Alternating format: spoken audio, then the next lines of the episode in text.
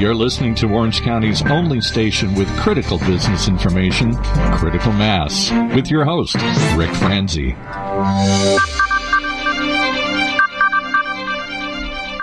And welcome to today's episode of Critical Mass Radio Show. I am your host, Rick Franzi. This business talk show airs live on Tuesdays at 4 p.m., heard exclusively here on internet radio station octalkradio.net.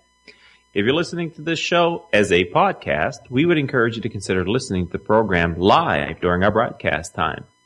This show is brought to you by our commercial sponsors, Smart Stop Self Storage, Succession Strategies, Commerce National Bank, and Smart Business Magazine. The goal for the show is to help you, our listening audience, make better business decisions.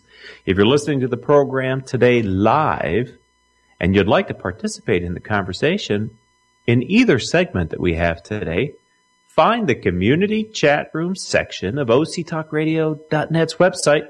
Log in with your Twitter ID. This will bring you right to our engineer who today, let me look. Oh, yes, it's Paul Roberts.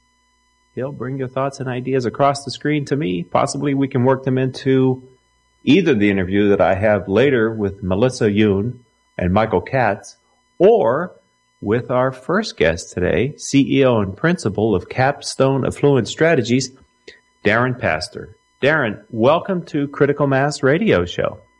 Thank you, Rick. I appreciate it. Let's get started very quickly. Just uh, have you talk a little bit about your kind of professional background and your path to Capstone Affluent Strategies? Sure. Prior to becoming a CEO and principal of Capstone, um, I spent uh, some time in the beverage industry um, early in my career. And then in 1996, uh, got exposed to the financial services industry uh, through an actual financial advisor. Um, at that point, I, I, kind of fell in love with the industry and um, started working um, as a financial advisor myself for a number of years. Um, enjoyed some some solid performance uh, as far as helping my clients and all the rewards that come with that personally and professionally, and then was promoted um, to senior level positions at uh, J.P. Morgan Chase and also at the Prudential Company of America. And how did that lead you to Capstone?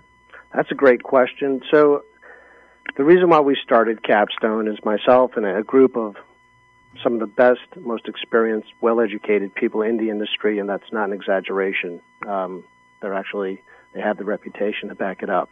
Um, what we decided was that we would collectively go out and start our own firm because we felt as though we it wasn't fair to be tied to quotas, um, and then on top of that, being pushed in the direction of proprietary products. We didn't feel as though that was in the best interest of our clients um, we didn't think that a cookie cutter, one size fits all, whether you have, you know, $50 million and you're uber affluent right down to somebody who's just starting their retirement account, um, is the right approach. So I guess it came down to, you know, ultimately it's our face in the mirror. It's my face I have to shave every morning. And we just decided that we had to do the right thing and uh, be independent, objective, and provide our clients with the right approach, a more holistic approach by listening to them and then making the right kind of uh, strategic investments uh, and giving them the right kind of advice that we just could not give them at those large firms. That's interesting. You're independent, but I believe you also have a relationship with LPL Financial? Yes, correct. LPL Financial is the largest independent broker dealer. So they, um, you know, we run our own company. We clear our trades through LPL. Uh, they're right there in uh, San Diego, their headquarters, and uh, you know they, are a huge company. Uh, they give 13,000 other brokers the same opportunity they've given me um, to start their own firm, to do what's right for their client, and they allow us that in- independence and flexibility. They're really hands off, um, and they're great operators. So we couldn't be more happy than to uh, have teamed up with LPL. You may have already answered the question then, but I was going to ask, and maybe you could, if there's anything else, what factored into your decision of selecting LPL over other potential partners? Their size, one. Um, the fact that they are local, you know, they are a Southern California company. Um, so if, you know, there's something they need to discuss with us or we need to discuss with them, we can get, you know, face to face pretty quickly. Uh, just, you know, head south on the 405 and we're there.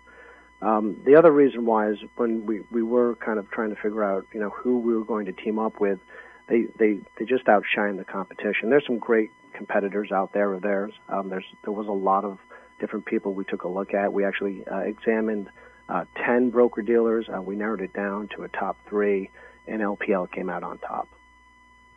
Excellent. Thank you for sharing that because I'm I'm not sure that even regardless of their size that maybe a lot of our members of our listening audience are familiar with the brand LPL Financial and what it means to them when they have an advisor who is partnered with them.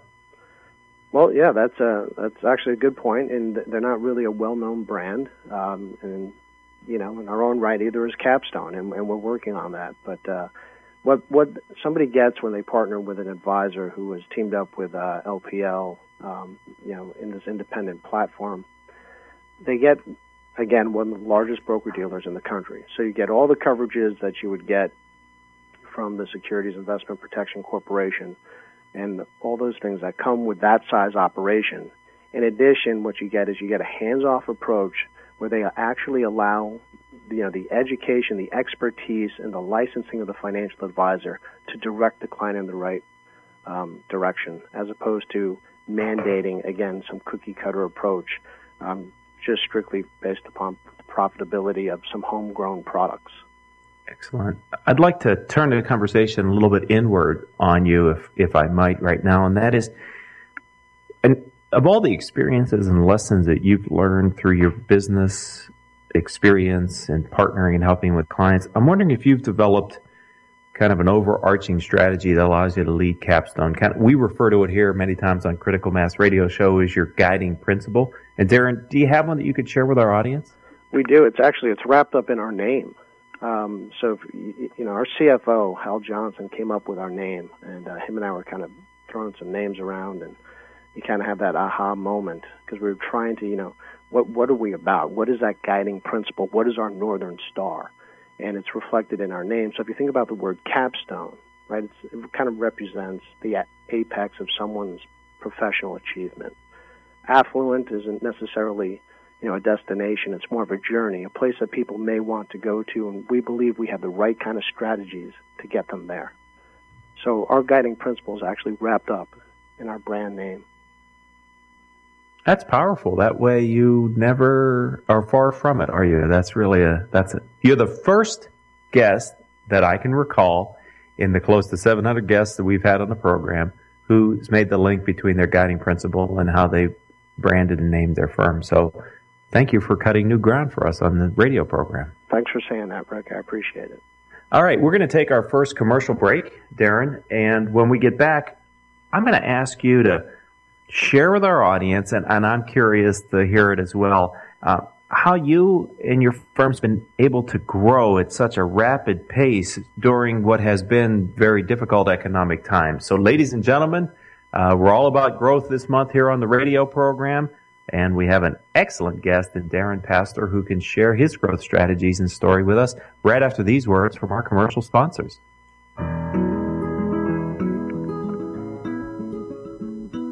Can we talk about your family business? You know, that thing you put your whole life's blood, sweat, and tears into? Well, what happens when you retire or try and pass that business on to your children? At Succession Strategies, we can help you find the answers. We'll guide you through the unsettling process of protecting your family legacy and successfully passing your business on to the next generation, safely and securely ensuring that it'll both survive and thrive for generations to come. So ask yourself just one question. Can I really afford to wait? Take the first step. Take our complimentary self-assessment at successionstrategies.com or call us at 714-560-9022 to set up a free consultation at your convenience. That's succession-strategies.com com. I got stuff to the right, more stuff to the left. Got enough stuff, but I can't take a step. So I smart stopped and took a minute to think. I need a little better spot, not under the sink. With Smart Stop, I leave the stress at the door, cause it's the smarter way to store. Smart Stop bucks the system. Your first month's rent is just a buck. Your next three months are half off. Call 888-97-STORAGE and mention this station. Goodbye clutter, hello floors. Smart Stop, the smarter way to store.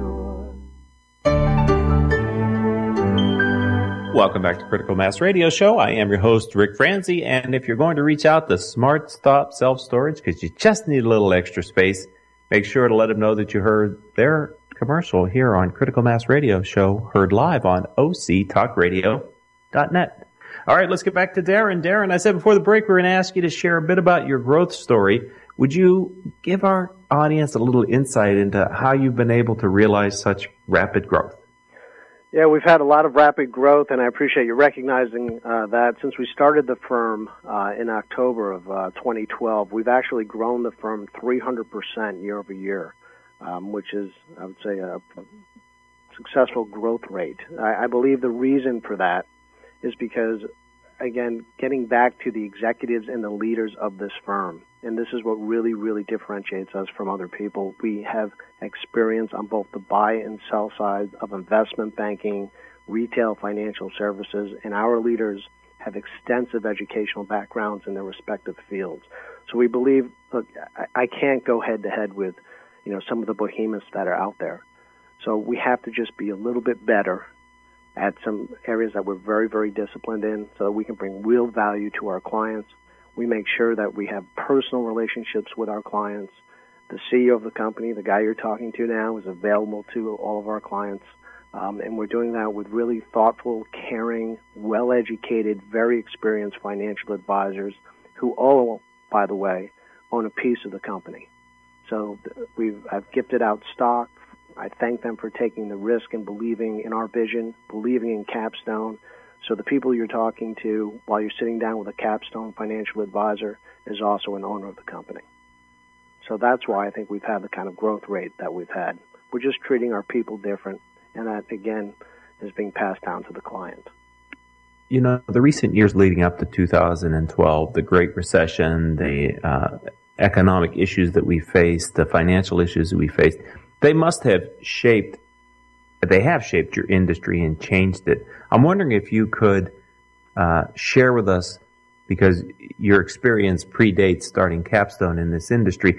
What have you seen as the major changes and uh, talk to our audience of business owners and CEOs and executives a bit about your profession and what it's gone through over the most recent few years. Yeah, I mean, so I think everybody could just pick up the uh, you know, look at the front page of any periodical uh, throughout the country, and, and, and, they've seen it. And unfortunately, a lot of them have been affected by it in, in ways that are, you know, really even rough to talk about. Um, as a manager of a financial services firm, the client, I think, uh, has abandoned the iconoclastic brands of the past. I don't think there is that brand loyalty. It would um, it almost be like Coca-Cola losing its its image. Um, and and, we, and we've done it to ourselves as an industry. But those big brands, they just they, they don't mean what they used to mean, and and uh, and that's a change um, that I think will take a long, long time to fix. It, it might even take a generation. Um, so what that did was that opened up the door for capstone and independent firms just like ours to say, hey, look, you know, we're here. You know, this is why you do business with us you know, we don't want to be associated with, you know, something that's not in your best interest. We don't want to trade against you. We don't want to, you know, take positions against you just for the sake of profit. Um, we want to treat you as our client and help you retire in dignity um, and protect and, and preserve your wealth. And I think that's kind of been the biggest shift is that, you know, the, I've worked for the biggest brands, the biggest companies at the highest levels in financial services, and I just I saw a total shift um, during this recession, um, which you know we're just starting to come out of now, um, away from these huge brands. I just the brand loyalty is not there. Listening to your answer brings up another question that I, I want to ask you, Darren, and maybe you can comment on it. It seems to me then, given that the opportunity for a high touch relationship based competitor such as Capstone is perfect in the industry where people may have felt burnt by the larger institutional firms that you referenced. Is is that a fair is there an opportunity then for an entrepreneur like you and your partners to create a high touch model that addresses that, exactly what seems what to doing. be the ill at least part of the ills of the industry? Yeah, I mean that that's exactly what gave birth to this. It, it you know again we we had, you know, a moral problem with what we were being directed to do. And ultimately, you know, this is our life, and we made a decision to shift gears so we could provide that high touch that you're talking about.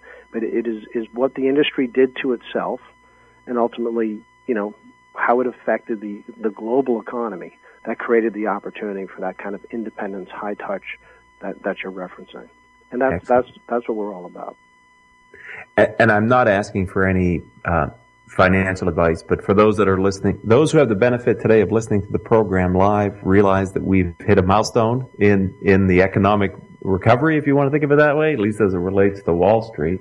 Um, what's the mood today in your office relative to you know the closing of the market? Well, we had no champagne at the office today, but I'm quite sure if we did, they'd be cracking it out. But um, yeah, people are excited. I mean, it's a you know the the market is back, right? It's at an all time high um, from 07. I mean, it, it took you know it took a long time to get here. Um, you know, Nasdaq has a long way to go to get to where the Dow is today. I mean, the Nasdaq back in 2000 was at 5,000. Today, it's at you know tw- uh, 3,200. But I mean, overall, the the economy seems strong, and and just to not to get too technical, not too long on the tooth, but the price to earnings ratio right now at the Dow at 14 is 20% cheaper than it was at the all time high in 07. So I still think we have some ways to go, and um, that's why people want to talk to uh, myself and our advisors. Uh, it's it's exciting. Let, let's talk about your personal experience. Know, I, I love to ask guests when it's appropriate if you could share an experience that happened to you where in the time it might have been difficult or even painful, but you came out of that with a valuable learning experience as it relates to business. Do you have a situation that you can share with us like that, Darren? I do, and painful is the uh, the key word. Um, and uh, yes, so it, uh, I'll, I'll, tell you exactly what happened. I will not mention the uh, the organization's name out of respect to uh, that organization, the people who work there, who I'm still friends with. Um, but as a senior manager, I was on a conference call in October of 2007, and um, the market was doing quite well then, as, as we just spoke about. And um, based upon certain things that I saw, based upon conversations I had with, you know, people I respect in the industry, um, I instructed my sales team, so there are about 50 financial advisors on the phone, also senior level managers, people above me, um, also on this phone, and I advised them to get their clients out of the market based upon some of the things that I've seen and based upon my experience, and to move them into gold or cash equivalents. And uh, for that, I was, uh, keep in mind, I was a, the top performing uh, manager at this firm, and I was reprimanded and also threatened to be fired. Uh, in hindsight, it looked like I would have made the right call because it was in a year, almost to the day, before the market totally crashed. So um, what happened was I built my for lack of a better term, street credibility with my financial advisors. And, um, you know, I had to make a, a, choice whether or not I was going to make that call, um, instruct them to do that. And, uh, and, you know, the firm really didn't appreciate my opinion. Um, but those financial advisors um, followed me to Capstone, and some of them traveled 3,000 miles to uh, be here in some sunny Southern California with us um, because they believe in you know that kind of conviction and uh, willing to take the risk to do the right thing despite a corporate agenda. That must have been an unpleasant experience. Yeah, yes, it was. It was. Uh, um, probably didn't sleep for about two months after that. so.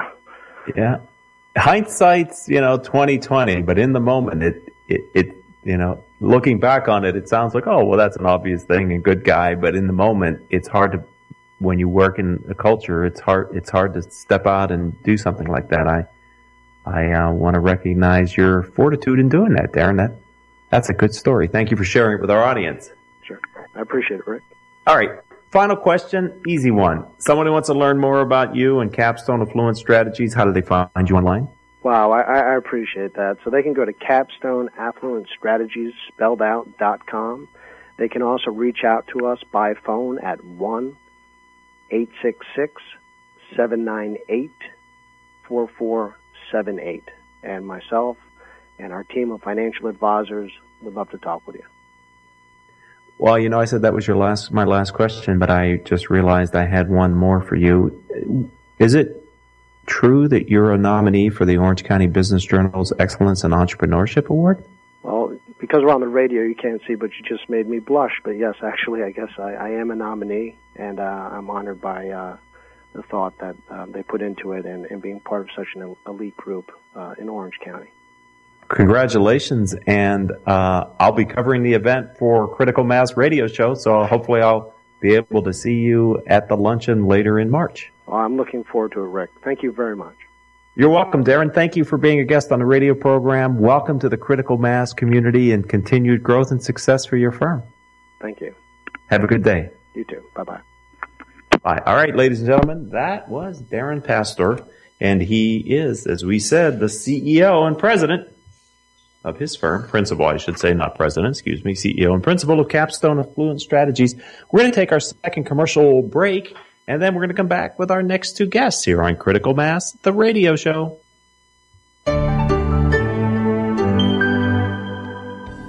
The Orange County Business Journal has ranked Commerce National Bank the 26th fastest growing public company in Orange County, and they remain a Bauer Financial five star institution. President and CEO Mark Simmons attributes this success to how well the bank treats its customers and employees. Commerce National Bank simply delivers personal service at a higher level than its competitors, while offering technology on par with the big banks. If your organization could use a new business bank, call Mary Miller, Senior Vice President, at 949 870 3863 or visit them online at www.commercenatbank.com. That's commercenatbank.com. Give Commerce National a chance to do better than your bank, and they will handle the rest.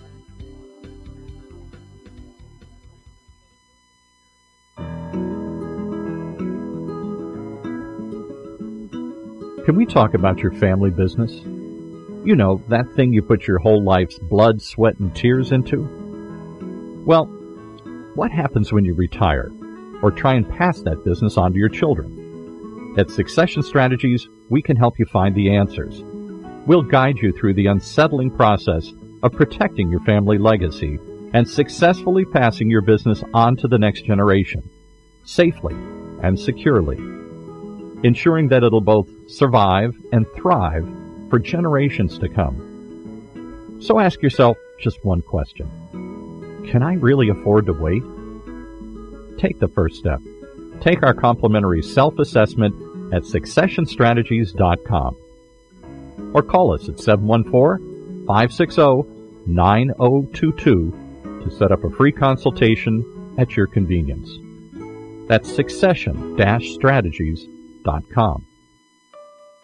If you are an Orange County business executive, this message is for you. Do you ever feel isolated with no place to turn for advice or feedback? Who holds you accountable to your commitments in your company? Where do you find the right resources to help you and your company grow? If you have these questions, then Critical Mass for Business might be the answer for you. Critical Mass for Business is committed to helping you make better decisions. These are groups of peers running businesses just like you, providing a great sounding board to test ideas and concepts, review plans and goals, and present issues and opportunities for discussion. The result is improved strategy, accountability, people, and execution skills. If you are interested in learning more, go to www.criticalmassforbusiness.com and learn more about our executive peer group.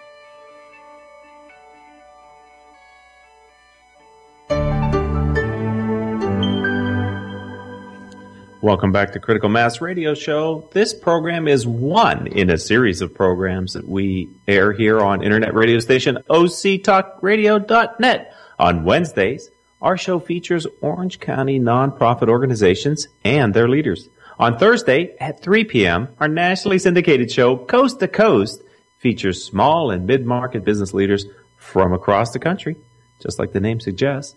As I said, all shows can be heard live here on internet radio station octalkradio.net, or they can be rebroadcast anytime you wish from Apple iTunes, Stitcher, and other podcasting services. You can find a link to all of our programs from our website, which is criticalmass4, F-O-R, F-O-R, business.com. Our next two guests are Michael Katz and Melissa Yoon. They're going to join our show today to talk about a $17.3 million jury verdict that they secured for one of their clients. So I'm gonna, I'm excited to have Melissa and Michael on the show. Welcome to Critical Mass Radio Show. Thank you. Glad to be What is- here. It's Michael. Hi. Thanks, Rick. Hi, Michael. Hi, Melissa. Let's begin by asking if you could talk a little bit about your professional background and and sort of what led you up to forming your own limited liability partnership. Uh, I think I'll I'll field that question first. I, I started practicing law in New York with a big white shoe firm called Simpson Thacher and Bartlett. And um, to tell you how big and how venerable they were, Cyrus Vance, the former Secretary of State, was the eminence grise, and Dick Beattie, who orchestrated the KKR takeover of RJR Nabisco, was rising to prominence in the firm at the time. And then my wife got a job at UCI here in Irvine, and so we joined the firm of Morrison and Foerster, and I moved out to the West Coast and became a partner there, and was working in the big big firm context for over 15 years, and that's sort of my beginnings. Melissa, why don't you? As for me, um, I started practicing law in Los Angeles at um, O'Melveny Myers. LA is their headquarter office. They're all over the world. They're quite a large firm. And I came to O'Melveny after clerking, clerking first for a federal judge in LA, and I was um, pretty set on becoming a federal prosecutor and wanted to go down that route. Well, after a few years in practice, I decided I was much more committed to remaining a civil litigator and uh, kind of fell into the area of employment law, and that's when I really discovered that I enjoyed being a lawyer. And so um, we recently decided to start um, our own LLP, Katz and Yoon, a boutique litigation firm, um, for a variety of reasons that kind of meshed. Um, for my part, I was becoming increasingly discontent, if you will, with the constant battery of conflicts that arise in big firms where you want to represent someone, but you can't because they're adverse to someone the firm already represents. And you have a burden of never ending increases in your billing rates, which means that uh, you can't always service the clients that you want or the cases that you want uh, effectively or efficiently. And um, it becomes difficult to justify the increased rate structures on, on most cases or with most clients. That that became a matter of discontent that I thought I could I could solve if um, I started on a platform with a much leaner uh, cost structure, if you will. Let's talk for a minute about your practice. Now that you're in a partnership together, you're practicing law together, you have the freedom to choose more than you did before. Tell us a little bit about the practice.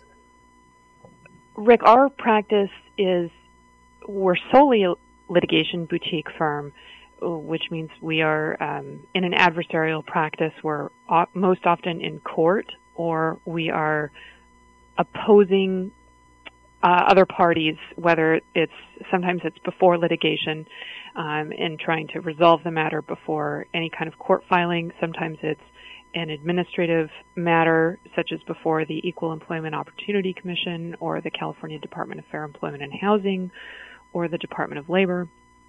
Um, excuse me, that's uh, on the employment side. We also do some employment advice and counseling for businesses. And I should mention that with respect to employment litigation, we have an exclusively defense practice.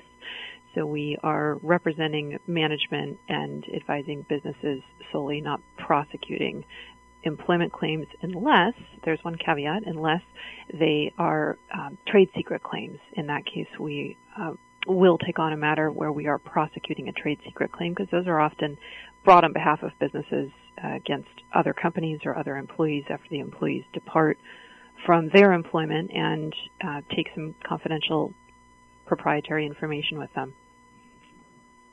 So, so let me ask the two of you, and I'm not sure Melissa or Michael, if you'd like to answer this. It's it's my perception from watching the law practice on the outside, and certainly some of the better TV shows right now are based around your profession, that the litigators are sort of the sharks of the uh, of the law profession, in a good way. Is is is that true? Is that a fair characterization? Am I talking to two great sharks here on the phone today? I think there's a lot of different kinds of sharks in the ocean. Let me put it that way. so certainly it's a fair assumption, but I think that you know there's a very great diversity in types of lawyers, and a lot of corporate and transactional lawyers are uh, their own form of shark as well, if you will. Right. Is it as exciting as it looks to be a litigator? It can be. Okay. uh, there's What- certainly a lot of drama that Hollywood puts into it.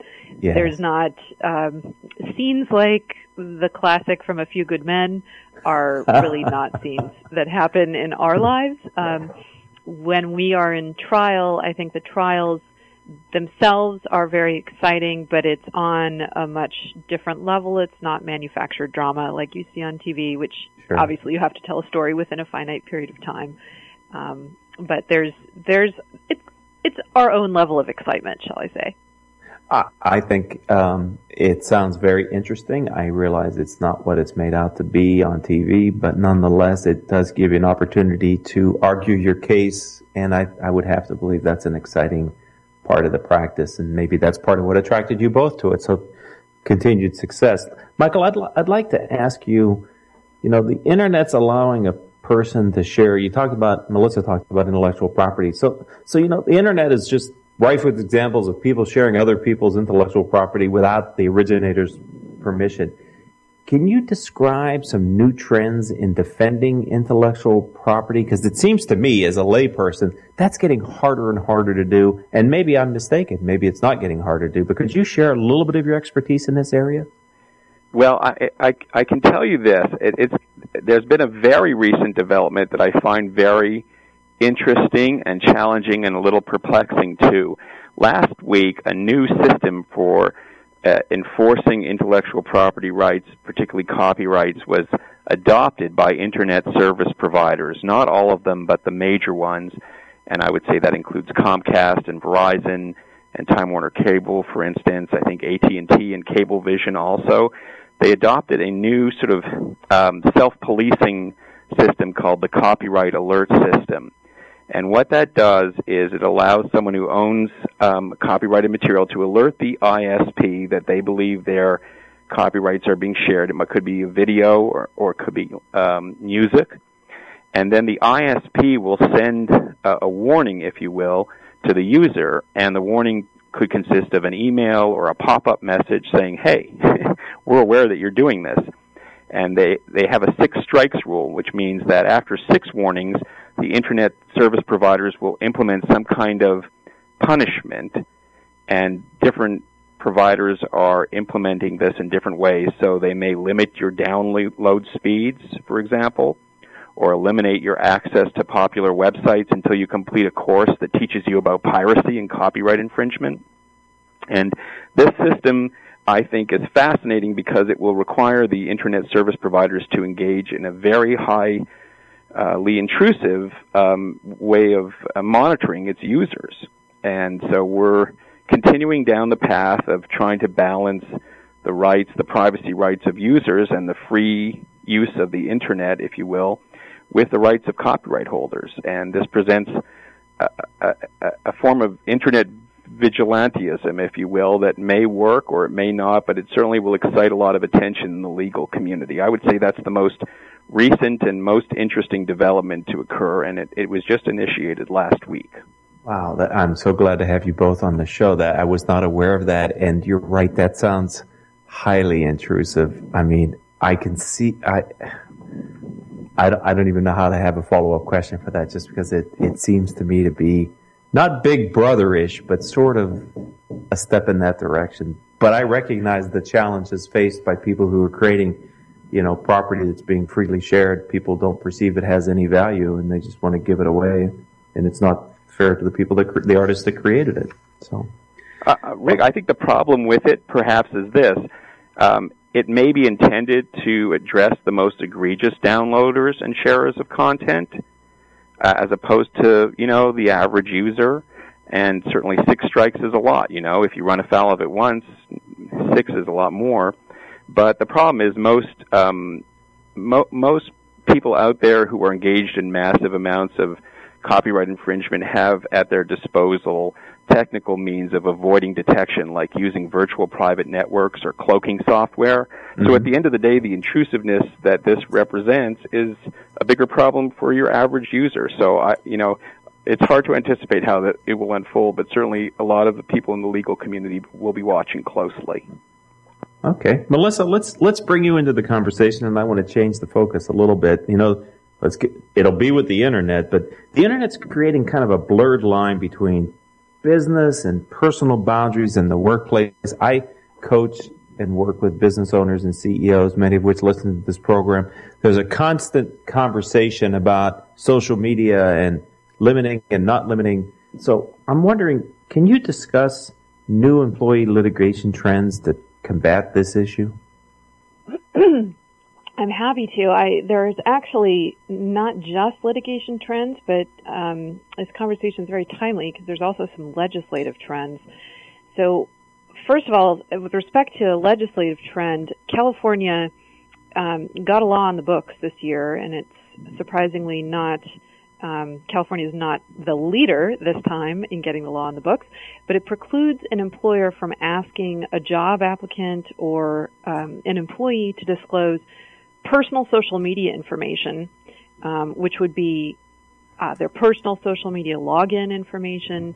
Um, they're prohibited, the employer is prohibited from asking the employee to access their personal social media in the employer's presence.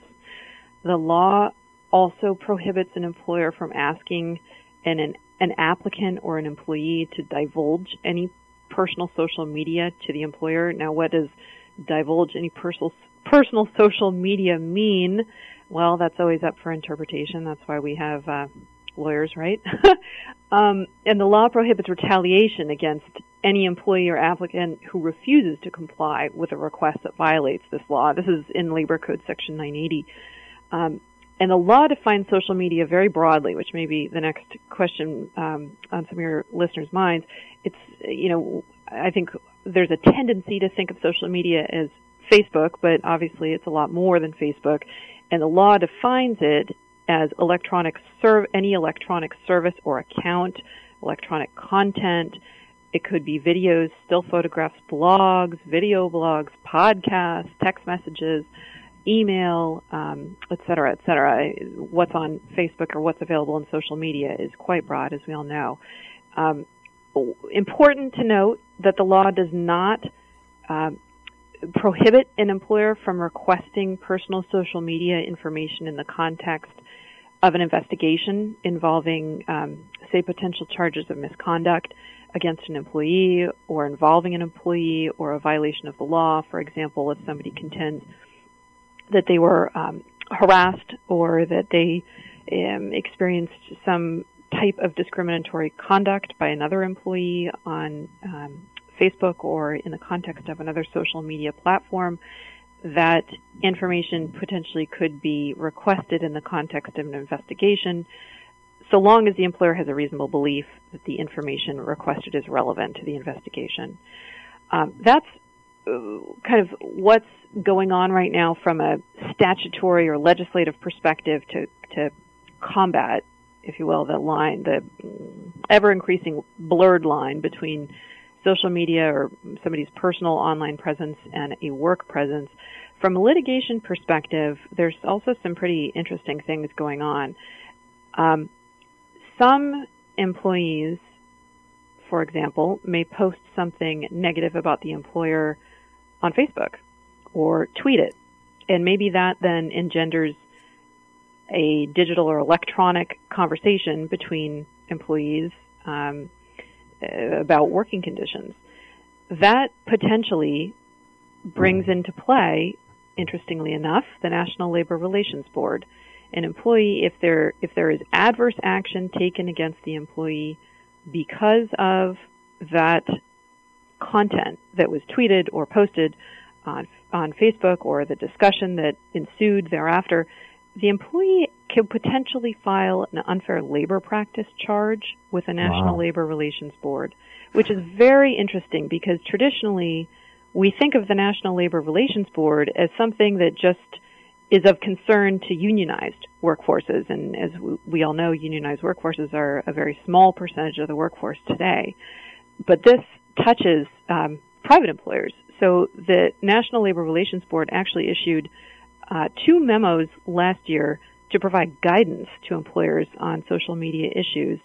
And interest, another interesting development along that front is the National Labor Relations Board, when they get wind of things like this, then they start to look further under the hood. So they start looking at an employer's social media policy, for example, and d- determining whether the policy itself interferes with um, rights employees have under the National Labor Relations Act. It's a very interesting issue right now.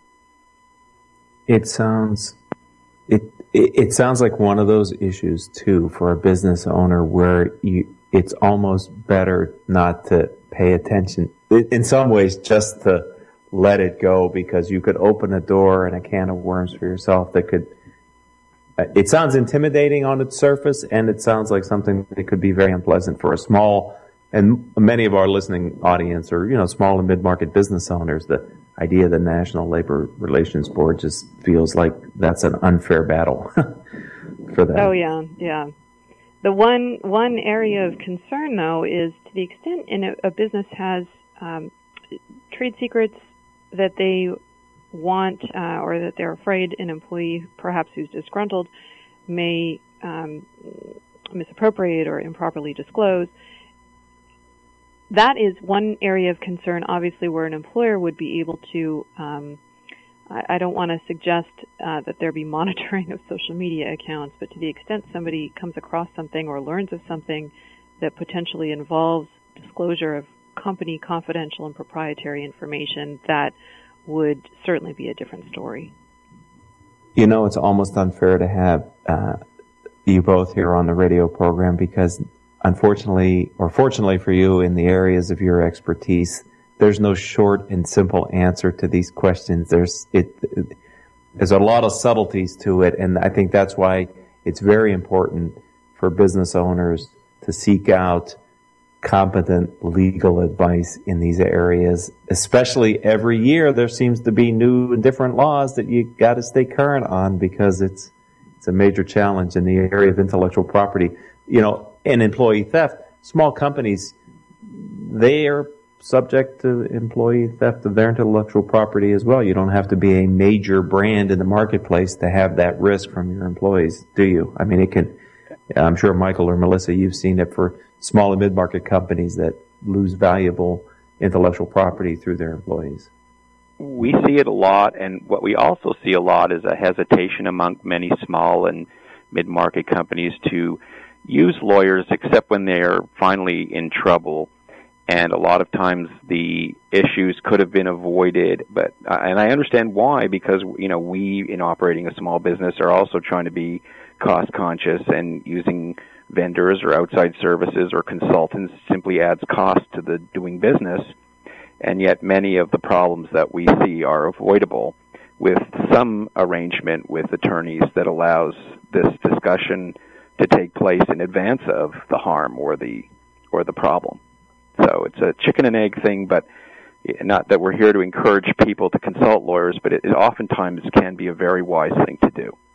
This isn't one of those areas where you can just use your gut instinct and your past experiences and sort of make a business, an informed decision. You know, the, part of this radio program is to help our listening audience make better, more informed business decisions. And in the area of this type of advice, sometimes as it relates to employees and labor law especially, it's almost counterintuitive what the right thing to do is. And, and I think an ounce of prevention is worth a pound of cure. And I agree with you, Michael. Seeking legal advice makes a lot of sense. We're, we're running out of time. We only have about three minutes left on the program. I can't let you guys go without at least asking if you can share a little bit with our audience. You know, at, at the tease, we said we have you on the show just on the heels of winning a $17.3 million jury verdict for one of your clients. C- can you share a little bit about that verdict? It's just, I, am intrigued by it. Sure. Um, I will field that one, at least in the first instance. I um, was one of the attorneys trying the case, and the case was on behalf of a woman who lives in Los Angeles, and her apartment was uh, destroyed in a fire. Her apartment building was owned by Donald Sterling, who owns the Clippers. And in the wake of that fire, I'll try and say this as summarily and quickly as I can, knowing that we don't have much time left. Um, she was threatened with eviction. Uh, her apartment was condemned, first of all, due to the fire damage, and she was then threatened with eviction if she didn't continue to pay rent uh, after she couldn't live in an apart in her apartment. So we were able to. The story is uh, much longer in terms of um, what claims we had and how we were able to establish damages, um, but we were able to secure a verdict for her that um, included roughly two and some two point um, three million dollars in comp- in compensatory damages and fifteen million dollars in punitive damages. And I actually have to footnote that story with uh, full disclosure that we um, are not plaintiff's lawyers, and this is not our typical case. This was a legacy case that came with us from our prior firm when we opened our doors and we saw it through to verdict. Michael, do you have anything to add to that? I mean, that is not that you need to. I mean, that you did a great job, Melissa. Lucky lady to have yeah, you that, defending her, representing her. That's it. I mean, uh, you know, um, I would say this at, at, trial, whether you're representing the plaintiff or the defendant, um, you need to have trial skills. And um, if you're hiring someone as a lawyer, you need to hire someone who both has litigation savvy and meaning they know how to litigate before the courts and evaluate your claims, but also at the end of the day be able to try the case, which is a different kettle of fish, if you will. Tell me if I'm accurate in this too. You know, litigators also have to be good at research and preparing and analyzing and strategizing to bring their case in front of the courts. I mean, there's so much pre-work that has to go into prepping it and being ready. I, it, it, it, must be a fun part of the job, but it also requires, I think, somewhat a little different skill set for the successful litigator. Not only the ability to present the case, but to prepare it and be ready to present it. Uh, you're exactly right. You need to have all those skill sets, and you need to use them at the right time. Um, it's not just one skill; um, it's multiple skills, and it's also being able to work with people and clients and being able to adjust your expectations and their expectations to the reality of constraints, including, you know, limited budgets or witnesses who are unavailable or evidence which is stale. There's a lot of, there's a lot to it. Final question for either one of you, Melissa or Mike. If you have someone out there who's considering a, pursuing a law degree and getting into the profession, do you have any advice for those individuals? Do it. Don't do it. Go for oh, it. I would never say would don't say? do it, even in this day and age. I would say do it for the right reasons. Um, when Melissa and I were coming up, the law jobs were much more plentiful uh, upon graduating, and many people took law as a backup career, and then either uh, morphed their careers where they wanted to go, or followed followed things along willy nilly. I would say now anyone considering a law degree should think long and hard and investigate at the front end whether they really want to be a lawyer, what kind of lawyer they want to be, and um, how to go about doing it because the jobs are more scarce now because the industry is going through changes. Yes. Thank you. Melissa, if someone wanted to find your firm online, learn more about your practice, how do they find you? What's your website? Sure. Our website is www.katzyoon.com. That's K-A-T-Z-Y-O-O-N.com. And there you would find, uh, uh, our website is under construction, but you'll find a landing page and most importantly, um, names of the attorneys in our firm as well as contact information, phone and email both, and our physical address. Well, I appreciate you both being willing to be on the program thanks for sharing a, a little bit about your new firm and your successes. Continued success in 2013 and thanks for being a friend of the program and welcome to the critical mass business community. Thanks very much, Rick. Thank you, Rick. Goodbye, Michael. Goodbye, Melissa. All right, ladies and gentlemen, I hope you've enjoyed our radio program here. My engineer is giving me the time to leave the show sign, which I appreciate. So I'll just say that my engineer is the always punctual Paul Roberts. Our producer is Rachel Franzi. Our guest coordinator is Kathleen Shepard, and our marketing communications manager is Kelly Faltas. I'm Rick Franzi, your your host, and saying I hope that all of your decisions will move your business in a positive direction.